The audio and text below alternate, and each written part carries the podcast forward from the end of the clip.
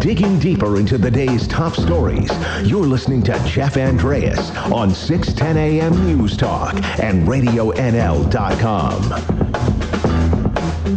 Welcome in to the Jeff Andreas Show here on Friday, TGI Friday.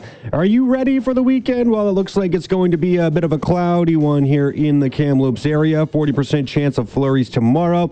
Looks like we're going to be getting some rain on Sunday. Definitely a chance for some messy conditions out there, but I think most of the snow we have seen in town has slowly melted away, and whatever hasn't will certainly fall victim to that rain if indeed it does come here this weekend. I got what I think is a pretty good show lined up here today. At the end of the program, I'll be checking in with Harper Mountain. I've spoken to those out at Sun Peaks to find out how things are going out there, and from everything I've heard, I mean, they're going pretty smoothly up there. Um, record snowfalls that they've seen recently, and um, obviously a lot of traffic comes as a result of that. Um, but what's going on a little bit closer to Kamloops? Well, I will be checking in with the general manager of Harper Mountain to end off today's show and just see, you know, what is going on out there. I'm going to try out a new bit here called Friday Headlines. What I'm going to do is pull up some headlines from stories throughout the week. They may be local, they may be from elsewhere in the world. It really doesn't matter. But I'll be relaying what those headlines are, have a quick chat with someone here from our newsroom about what is going on, and then, you know, fill them in on exactly what that story was all about. So that'll be coming up at around 9:35. I think it should be a fun little exercise. And coming up next, I'm going to be chatting with British Columbia Parliamentary Secretary of Technology. The province is calling on municipalities municipalities to submit proposals on how they would like to allow e scooters and electric skateboards in their communities. Here in Kamloops, we have that downtown transportation strategy that is currently being developed. Are these the kinds of options that would make sense here in our community? Well, I think it would at least be worth considering. Now, I'm not aware of any proposals that are being made in this regard at this time, but there is still time to make these kinds of things happen and get your proposals in and uh, be a part of this pilot project. So, if anyone listening has a cool idea for how they would like to, uh, you know, see people get around the city and maybe even more specifically the downtown area, well, then maybe Rick Glumac will help you find out exactly how to go about doing that, working with the city, fill out those applications, ex- get that expression of interest in, and uh, go from there. Those uh, applications are due on uh, March 6th, so there is a little bit of time for an application, but you do have to have your expression of interest in before the end of this month. So that timeline is coming up pretty quickly. We can't rely solely on things like electric cars to be our future. We need to diversify our options, and I think these smaller vehicles might just be the way to go. So I'll be chatting more about that in a few minutes. Just wanted to quickly revisit a chat I had yesterday with tennis analyst John Horn. So, uh, Canada has one man left standing in the singles draw. The young up and comers went out early on the men's side, and on the women's side, while we didn't expect much out of 17 year old Leylah Annie Fernandez, uh, she was just excited to get into the main draw. And uh, we know the fall of Eugenie Bouchard, who didn't even qualify for the event. And unfortunately, the newest uh, Bianca Andreescu was unable to play due to injury. So, we are basically just left with one familiar face in Milos Raonic. And he played last night against the sixth ranked player in the world, Stefanos Tsitsipas. And, uh, well, John Horn didn't give Milos much of a chance yesterday. Here was his comments when I asked, you know, kind of what was expected between this match, uh, between the sixth seed and the 32 seed you know, he's got a shot. I never would rule Raonic out. He's got the experience for sure. He's played really well at the Australian Open over the years.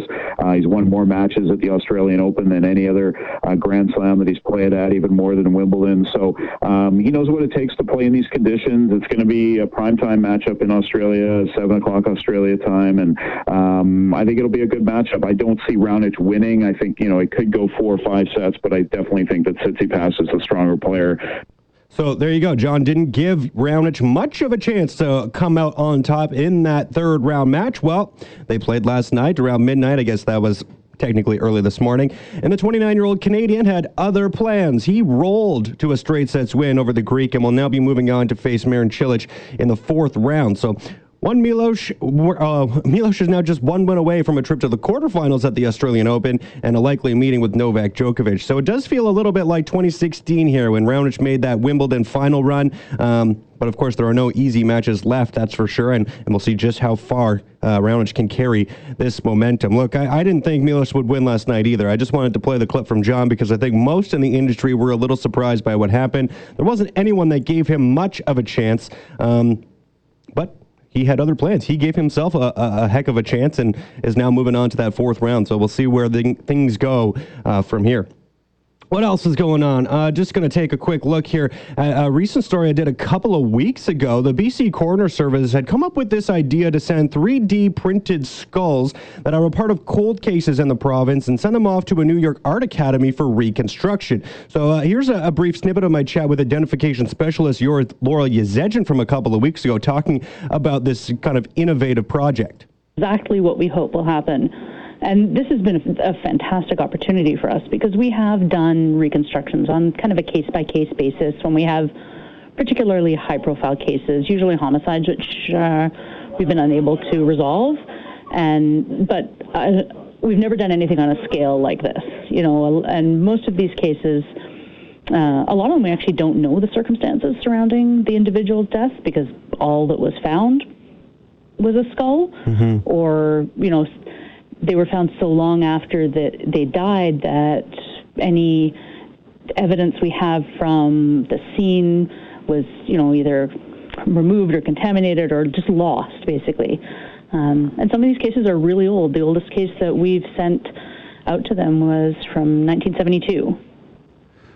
Well, the RCMP have since released the results of that unique facial reconstruction project for the 14 unidentified men. So they sent 14 3D printed skulls of these unidentified men to this New York Art Academy, um, and they went about, you know, putting some clay on top of these skulls to find out exactly what these faces will look like. And now those models have been completed, and people can start to look at those reconstructed faces and see if they can help identify the individuals in these pictures. There's some really realistic models that came out as, as a result of this project, and I, I would think they should prove beneficial when trying to identify some of these cold cases. And in fact, one case which occurred in Nova Scotia, so it's a little bit unrelated to what happened here in BC, but one case in Nova Scotia, it wasn't an old case, it was from September 2019, so not even uh, six months ago but a face has already been identified thanks to this program. So it looks like it has the ability to work out well to identify some of these people that have been missing for quite some time and hopefully bring some closure to those who have been impacted. Their loved ones, I'm sure, are wondering whatever happened to some of these people. And, uh, well, this is an opportunity hopefully to get some results. All right, well, that's enough of that. Coming up next, I'm going to be talking about electronic transportation. I'll be joined by the Parliamentary Secretary of Technology after this, so please stick around. Listening to Jeff Andreas on Radio NL 610 AM News Talk and RadioNL.com. Hello and welcome back to the Jeff Andreas Show. Thanks as always for taking the time to listen. The BC government is calling on municipalities to submit proposals on how they would allow things like e-scooters and electronic electric skateboards in their communities. I'm joined now by the MLA for Port Moody Coquitlam. He's also the Parliamentary Secretary for Technology, Mr. Rick Glumac. Rick, thanks so much for taking the time to come on here. Glad to be here. So this call for proposals, it was put out about a week ago, and uh, you know, I'm just sort of curious right off the top. I mean, what is this all about? Like, what exactly are you guys looking for uh, at the the Ministry of Technology? What are you hoping to receive uh, from people who are looking to implement some of these types of services in their community, like e-scooters, like e-skateboards? What what do these proposals look like that you've received so far? Well, uh, last fall, uh, the province uh, introduced changes to the Motor Vehicle Act, and one of those changes was to allow for pilot projects for uh, for new technology around personal transportation, like e-scooters and uh, electric skateboards and, and all of that. So um, what we didn't put changes into the Motor Vehicle Act around these new forms of technology because we want to work with municipalities to test out regulations um, over a period of time and learn from them, and then capture what we learned in the future for uh, provincial legislation. So we have launched this pilot project now. We're looking for applications, um, and uh, the deadline for submission is uh, March 6th. So people have a, our, communities have a little bit of time to, um, you know, put some things in order and, and, and submit a proposal if they so choose. Um, what, what kind of uh, interest have you heard prior to this call? I mean, this call was obviously put out. Uh, this request for proposals was put out as a result of interest being uh, displayed from, uh, you know, whether it be members of the public or, you know, individual companies that have looked to launch these kinds of e-scooter technologies. Um, you know, what kinds of responses have you been getting from communities? I assume there was a pretty pretty significant interest uh, prior to this call being put out uh, that communities did want to get involved in this kind of transportation. Yeah, definitely. Um, and you know, since we've uh, announced the pilot project, we've had a, a steady stream of uh, you know phone calls and emails and uh, an interest in this. Um, but even before this, you know, there were there were municipalities like Kelowna that uh, have already been working on um, allowing e-scooters on their uh, uh, waterfront um, area. And, um, and, so I know there's interest there, and uh, certainly interest in other areas as well. But one thing I should say uh, for any anyone listening that is in a municipality, uh, the the deadline for the submission is March 6th, but the deadline for the expression of interest is the end of this month. So we want to we want to get those in as uh, as quickly as possible. Okay, yeah, that's definitely some important timelines for people to be aware of. Um, what what kind of um, issue, I guess, is at stake when we're talking about these kinds of things. Like I know, like when we're looking at the Ministry of Transportation, I know they had, um, you know, a bunch of rules in place when it comes to these sort of e-scooters, and they they weren't allowed on most roadways and things like that. And I, I, that is the case moving forward, and that's sort of why this call is being put out because we've seen, um, you know, places like in, in, California. I was there in the in the fall and late late summer, and um, you know, in LA there were a lot of people whipping around on these scooters, and they go pretty quick, and definitely something that has to be considered considered when looking at things like road safety. Um, so, I mean, when looking at just sort of how these types of proposals are working out, I mean, is there a lot really to go through? Because this isn't just a Ministry of Technology thing, right? You're talking about Ministry of Transportation. I can't think of anything else off the top of my head, but there's got to be uh, several ministries that would have to almost come together to work on these kinds of proposals and figure out just how these rules are going to work. Well, and the, the purpose of the pilot project is um, for us to be working with municipalities. This is a Ministry of Transportation uh, initiative. The Motor Vehicle Act falls under the Ministry of Transportation, but you know every municipality um, will have their own set of regulations, and the application that the the, uh, the submission that, that is made is quite the application is quite thorough. Um, it asks a lot of questions around safety and, and how, how safety can be addressed and you know data sharing and and a whole bunch of other areas. Um, so uh, a lot of the work will will happen at the municipal level, and that's that's what we're going to be doing is learning from from uh, on the ground in municipalities.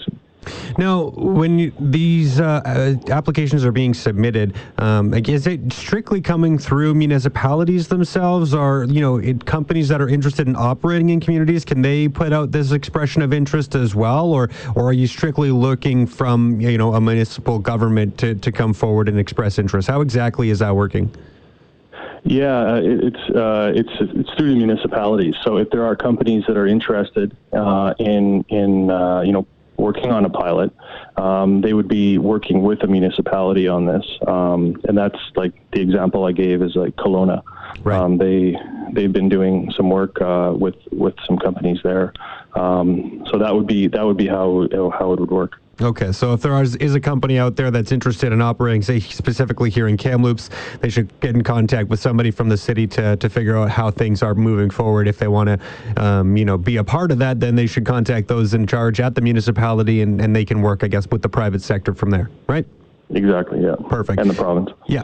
Yeah. Awesome. Okay. So when when do you think we can see some of these potential pilot projects being launched? I mean, uh, you know, March 6th is the deadline. How quickly do you think some licenses or or whatever the right term would be would be handed out? Any ideas how quickly that turnaround would be? Yeah, we anticipate that it's going to be fairly quick. Uh, you know, I'm talking to the Ministry of Transportation. Uh, the, their intent is to uh, approve those uh, quite quickly. We could see um, we could see these uh, e-scooters and other personal mobility devices uh, operating as early as the summer.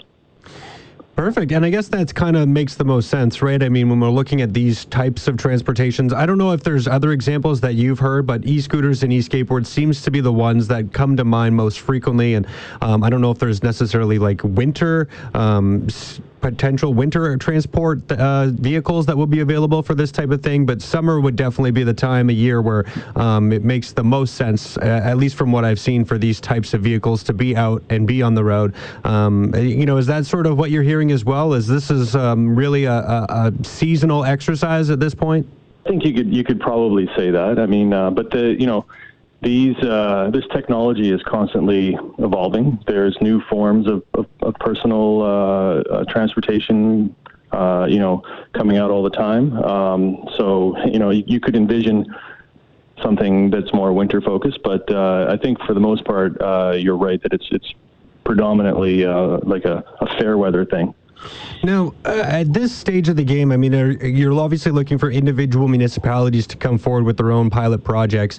Uh, are you going to take this data from um, like as as a whole and look at implementing rules province wide as a result of these pilots? Are you going to be kind of letting municipalities work this kind of thing out? I'm just curious, sort of what uh, once these sort of projects get off the ground and we see how they operate over the course of this upcoming summer and, and upcoming fall. You know, what what's going to happen with that data afterwards? Is the province looking to do like a whole uh, provincial regulation around this type of, of transportation and technology, or are we going to leave it up to a, a city by city basis? Well, I think uh, uh, these pilot projects will um, the, the, the term in which uh, they they could operate is up to three years, and uh, over that period of time, I think uh, you know there'll be opportunities to adjust regulations and learn kind of how things are working and make things better. And I think uh, what we will see is there will be some common elements um, across the different municipalities that uh, we could we could put into provincial legislation. And there may be some things that are sort of maybe a bit more appropriate for municipalities to regulate. So that's what we're, we're going to learn through this process. Fantastic. Well, uh, I think that's about all I had for questions for you right now, Rick. Anything else that you want to add on this file before I let you go? Not too much, no. Just uh, you know, our province is uh, is very interested in. Uh, excited about working uh, with municipalities on this. Uh, we know that people are always looking for, you know, other forms of, of transportation other than having to use you know, gas cars, and uh, our province is very much focused on reducing greenhouse gas emissions, and um, and we have an active transportation strategy that you're working on. So uh, this is something that we're very excited to be uh, rolling out, and we're looking forward to seeing uh, uh, you know these these devices on the roads uh, hopefully by this summer. Awesome. Well, people have, uh, you know, next Friday is the deadline, I guess, for those uh, expressions of interest, and then March 6th being the deadline for the full application. So, um, yeah, people don't have a ton of time to uh, get their head in the game on this file, but hopefully you guys get lots of interest, and I'm hoping that something comes from Kamloops as well, because I would love to the at least the opportunity to to check some of these types of uh, ways to get around the city. You know, I just want to check them out and see how they work. I haven't done much of it in other places, but I've seen them. They look pretty neat, and I think there's a lot of appetite for this kind of thing. So thank you so much for doing this, Rick. I really appreciate your time. No problem. Thank you. That was the MLA for Port Moody Coquitlam and the Parliamentary Secretary for Technology, Rick Glumac. Yeah, talking about some of those uh, interesting ways that people might be looking to get around cities here in the not too distant future. Uh, the electric scooter is the obvious one, or the electric skateboard, same thing, just no handles. Those are the obvious ones that people have kind of talked about and bandied about when looking at how um, we could go about you know, having easily accessible transportation, not going to take up a lot of room when it comes to parking or sidewalk space, things like that. Those are the obvious ones. There's also the electric bicycle that many people use. Um, there's the electric unicycle, which is a bit of an interesting one. Uh, mopeds and scooters, of course. Hoverboards, we've seen those. Um, what else? We've got segways. So there's options out there for some different ideas of what we could use to get around cities. But I think there's uh, even more innovative ways that haven't been talked about yet. And it's just a matter of time. And projects like like this will help bring those forward. Coming up next, we're going to be doing some Friday headlines, so stay tuned. More Jeff Andreas shows coming up after this. Digging deeper into the day's top stories, you're listening to Jeff Andreas on 610 AM News Talk and RadioNL.com. Welcome back to the Friday edition of the Jeff Andrea Show. Getting ready for the weekend here in style. I hope you guys are all ready for what looks like it could be a wet weekend here. I know my buddy Kurt Appleby, who's in studio with me now, is ready for a couple of days off. Kurt, how you doing? I'm actually rattled right now, Jeff. Quite pissed off. What's going on? Um, I try not to bring like um, producer drama onto the airwaves. I also say that all the time, and then I and then you bring do, it on anyway. and then I do. But I've been getting railroaded for well over a week now by uh, government minions. Um, I had an idea last week. Okay, well, I want to. I've seen what's happening at TRU. They're making a big social media campaign of grants, not loans. Basically, ah, yes, yes, they yes. want grants instead of student loans so British Columbia youths, when they get into the workforce, aren't saddled with debt. With thousands and tens of thousands Tens of, of dollars of debt, for tens sure. of thousands of dollars as you enter the workforce. How the hell is anybody supposed to get a get get ahead, Ahead, in life. exactly. And we've seen that recently this week with, or last, or was it this week? Yeah, with with council approving the the business revitalization tax. They get it. Why are you going to saddle uh, businesses with debt? As they're trying to build sort of uh, their business. It makes no sense. It's the exact same thing with students. So we talked to the TRU Student Association, we talked to the BC Federation of Students, wanted to tie it all together with a nice little bow by getting the Minister of Advanced Education, Melanie Mark, and I probably my email thread was probably 20 emails. Yeah. And it, it all came to a head today where they emailed me back. And I know you're listening, BC NDP. I know you listen to this station. So make a note. I get uh, it's at least 20 emails, and they finally send, "Oh, sorry, minister minister's unavailable today." So I say, "Okay, that's fine." Why couldn't you tell me that you just didn't want to talk about it a week ago? Why do you have to string me along Yeah, for, for an entire week. week? It's frustrating. It is super frustrating. It happens on this show. It happens on the morning NL Morning News. I know it happens to to Brett during the afternoon as well. I mean, it's just something that uh, we as radio people have to deal with, and it, it shouldn't be that way. I mean. When we're talking about something so simple as how to fund education, it shouldn't be that hard of a thing to come on and chat for a few minutes about. It's a pretty straightforward thing. It's all part of that education file, all part of the portfolio. There's nothing. Uh, there's nothing crazy that's coming at you in terms of conversation here, so they shouldn't have to really even prep for it. And, unless uh, you, unless they fully believe that no, we don't care about uh, our our college age kids coming into the workforce. That's the only thing, and that's the only conclusion that I'm going to draw is that if you don't want to come on and talk about it, you don't care about it. Yeah. Yeah, no, I've done something on that grants not loans um, campaign way back in, I believe it was October. Uh, so when school was first getting into session, and uh, yeah, they've really pushed that. They've continued to push that message, and uh, I I don't think it's going anywhere in terms of um, you know people actually listening that are in charge of that portfolio, but. We got to keep pushing if we're going to uh, have any momentum there. I mean, we see other countries with free education and how much better off they are as a result. Uh, I think Canada needs to follow suit, and hopefully it happens at some point. But Germany is a fine, fine example. My brother, ha- my brother-in-law has a PhD in chemical mass. He's a doctor of engineering. He paid what 200 euros for seven years of school. Like, run, explain that to me. And then when you see the economic powerhouse that Germany is, I guess Canada doesn't want to be anything like that. It's, I, I just don't know.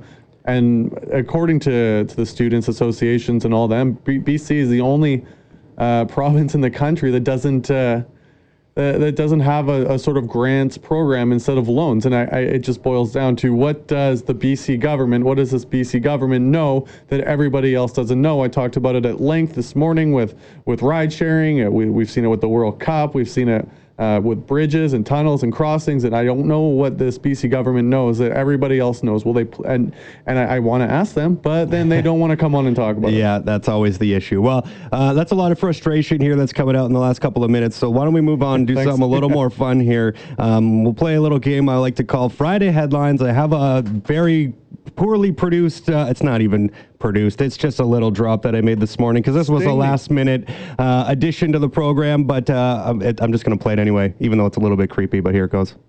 It's time for Friday headlines. See, I don't know if I should have that demon voice going on. I thought you said we're, that's a lot of frustration in the last couple of minutes. Let's move on to something fun. That's you, fun. Come and then on, you bring demon on, voice. You bring on Demon Jeff. I, I liked it. Whatever. We'll we'll play this game in the future, and then we'll actually have uh, something produced by the actual pros and not myself. All right. So let's start with a couple of headlines here from this week. So uh, first one uh, out of Florida. So when winter hits Florida, iguanas start falling from trees, and the headline goes on to say.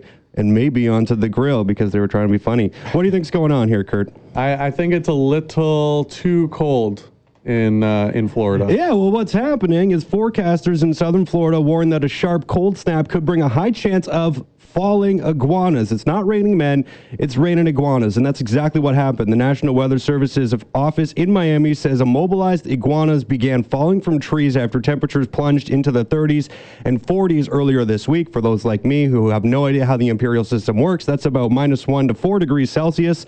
That's pretty darn cold for Florida. That's a lot colder than even us that we're experiencing right now. Um, iguanas falling from trees. That that's terrifying. Did you see the video? Did you see the video of th- this poor iguana hanging on by a literal finger? It's doing everything it can to stay on uh, on the branch, but you can see the one leg slip off. It's like freezing to death right in front of you, and then it gets onto the ground and it's uh, completely immobilized.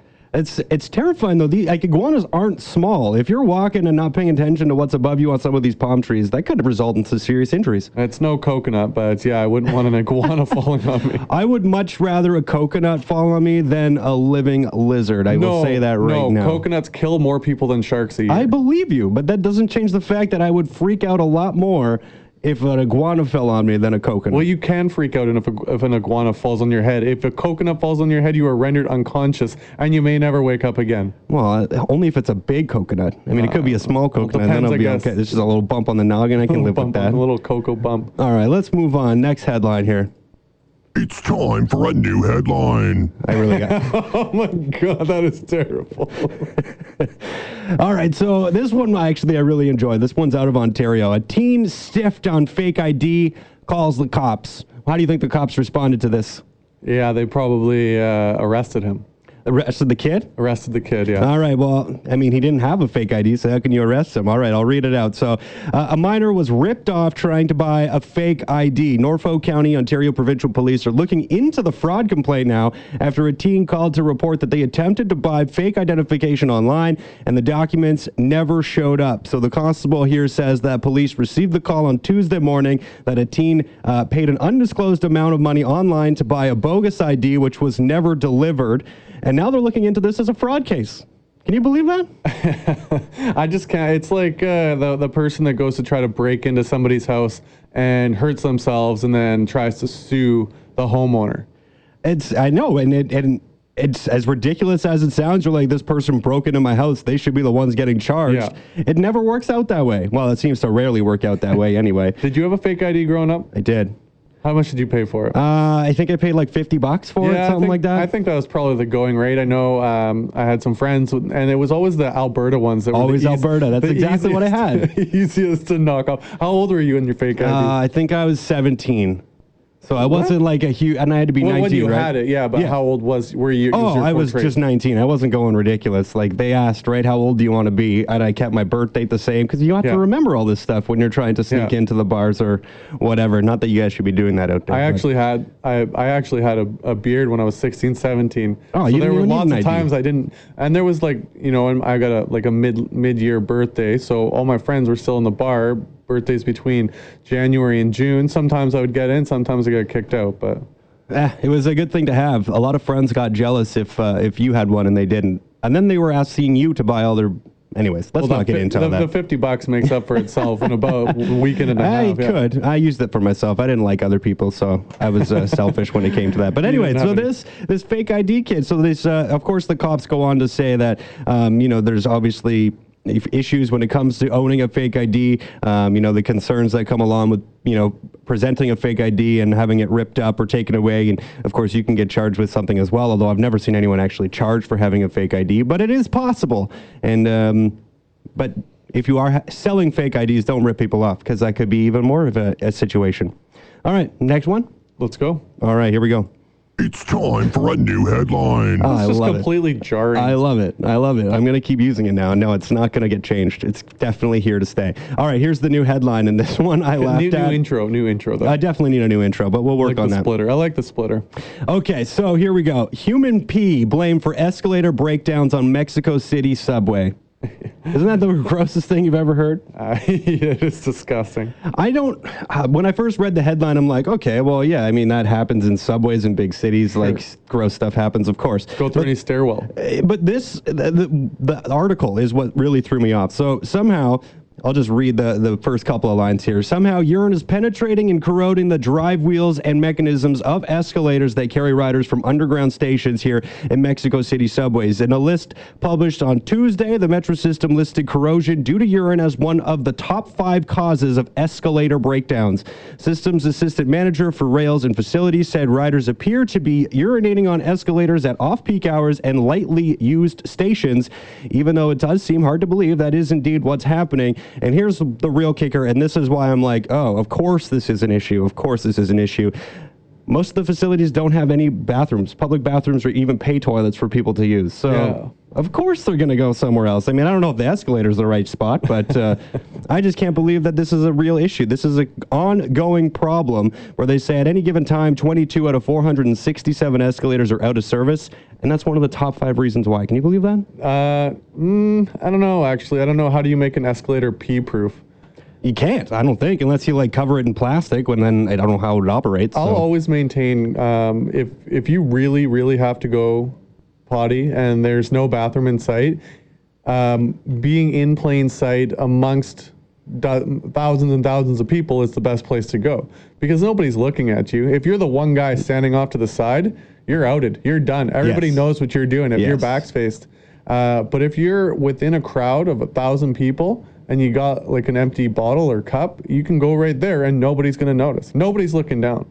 Yeah, uh, I don't know. I just can't believe that it's that out in the open. It's that obvious of a thing that is happening. It has clearly been an ongoing issue for quite some time, and they have done absolutely nothing to address it, which I think is the most disturbing part um, of all of this. Is not so much that it is happening, because like I said, when you're talking about subways in major cities, this stuff is it happens. There's never any bathrooms anywhere. Uh, we need more bathrooms. That's the moral of the story. More bathrooms need to be made available to people who are taking the subway. I know at train that's about stations, it. train stations in Europe, all across Europe, they have paid bathrooms. You got to pay your, I don't know, 35, 60 euro cents for whatever it is. But I, it's probably better than going on a, uh, on on some sort of escalator. I, I, I would think. Anyways, one more, and then we'll wrap this thing up. All right. split it.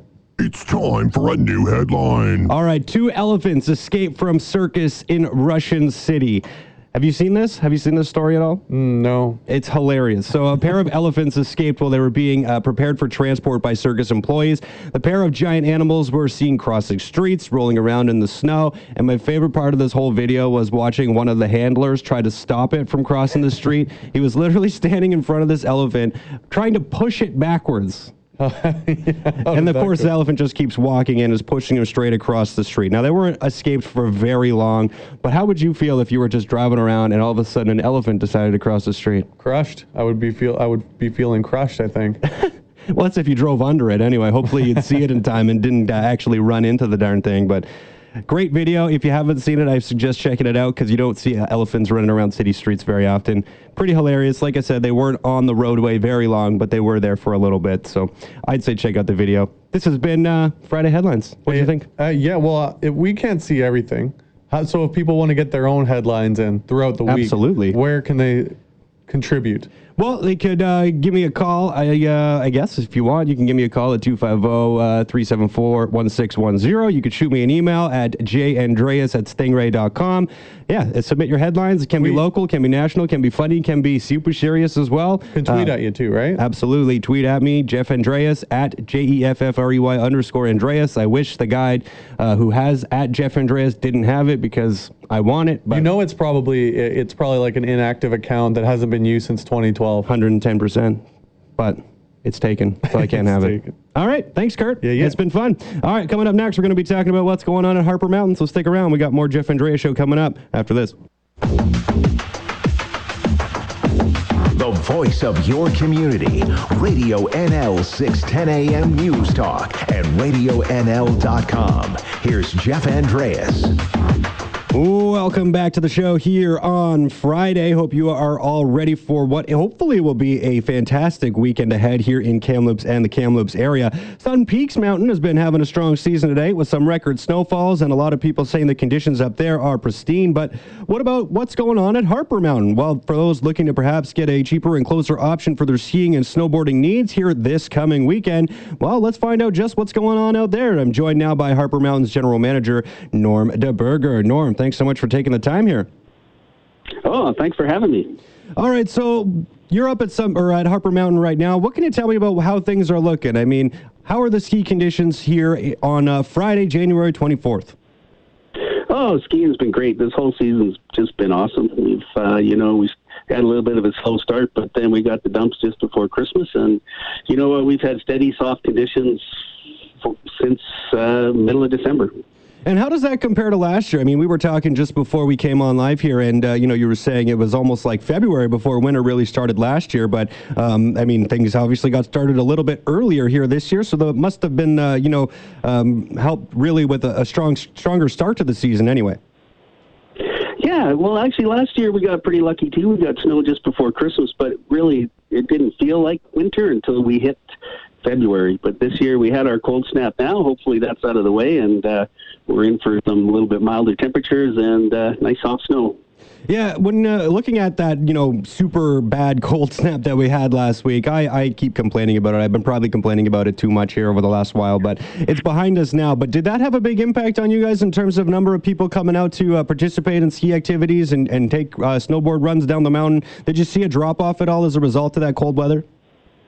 Well, yes, it definitely does. People don't generally like to ski in the minus 20s, but for us, we were kind of lucky. The cold snap didn't hit till Sunday after we were closed, and we open again on Wednesday. So we just missed Wednesday with the minus 25, and right after that, uh, you know what? We get snow, and skiing's been great. So yeah, we got really lucky in that snap. That's awesome. I'm glad to hear that because, uh, yeah, with, with those Monday, Tuesday closures there, I mean, um, that made a big difference, I think, because those were some of the colder days of that, uh, you know, five, six day cold snap, whatever exactly it was. So, um, yeah, nice to have a couple of days off for, for your employees to not have to be out there operating lifts and stuff in that kind of weather. That worked out pretty well. Uh, what are we looking at here coming up this weekend? Are you anticipating a, a pretty strong weekend? I mean, we got some good temperatures, it looks like, coming up, some really comfortable temperatures for people to come and hit the mountains. Uh, I assume you're expecting to be uh, fairly busy here over the next three days. Yeah, we are. Uh, it's generally a fairly busy weekend for us in January, and the temperatures are definitely milder than they've been, and the snowpack is definitely higher than it's, um, if ever, has been this high. Um, so we expect quite a few people. We'll be running all weekend on Saturday and Sunday with skiing from you know 9:30 till four, and then we're doing our night skiing and tubing from five till nine. So it's going to be steady. Would you call it a record snowpack for you guys out at Harper Mountain right now? At this time of year, you know, I, I can only give you a record of the time that I've been here, but uh, that's been 15, 20 years, and uh, this is certainly the most snow we've had at this time of year. Well, that's uh, that's pretty good, and if that's the most you've seen in 15 or 20 years, uh, that's a pretty long track record, I think, to say that it's at least approaching some record levels, even if it isn't an all-time record. If it's a 20-year record, that still uh, still sounds like pretty good conditions here to me. Um, I guess anything new or anything exciting going on in Harper Mountain that you want to let people know about while I got you on the line here? Um, uh, just you know, Norm, if uh, anything highlights for the 2020 season that you want people to be aware of. Oh no, just the standard stuff that we normally do up here, which I think a lot of people in Kamloops don't realize how how much we do and uh, uh, how nice it is and so close to town. We, other than our skiing and our tubing, we do offer you know broom cross country trails and uh, marked snowshoe trails, so you can even take the lift up and the trails down. And so if you don't want to do the uphill to get the viewpoints, uh, you just sit on the chair and go for a ride. Right on, Norm. Well, thanks so much for taking the time to come on and, and then speak about what's going on at Harper Mountain. I think, uh, you know, it's not necessarily always the first place on people's minds, but maybe it should be a little bit more often. So hopefully, uh, you know, having this chat with me here today will make people think, you know, maybe Harper Mountain's a good option here for this upcoming weekend. And for those looking to get their skiing and snowboarding needs in, well, Harper Mountain's a great place to check out, right? That's you betcha, it sure is. And you know what? We're finding more and more people every year are finding out about us, and uh, yeah, it's we get nothing but good compliments and comments about how nice it is and how close it is to town.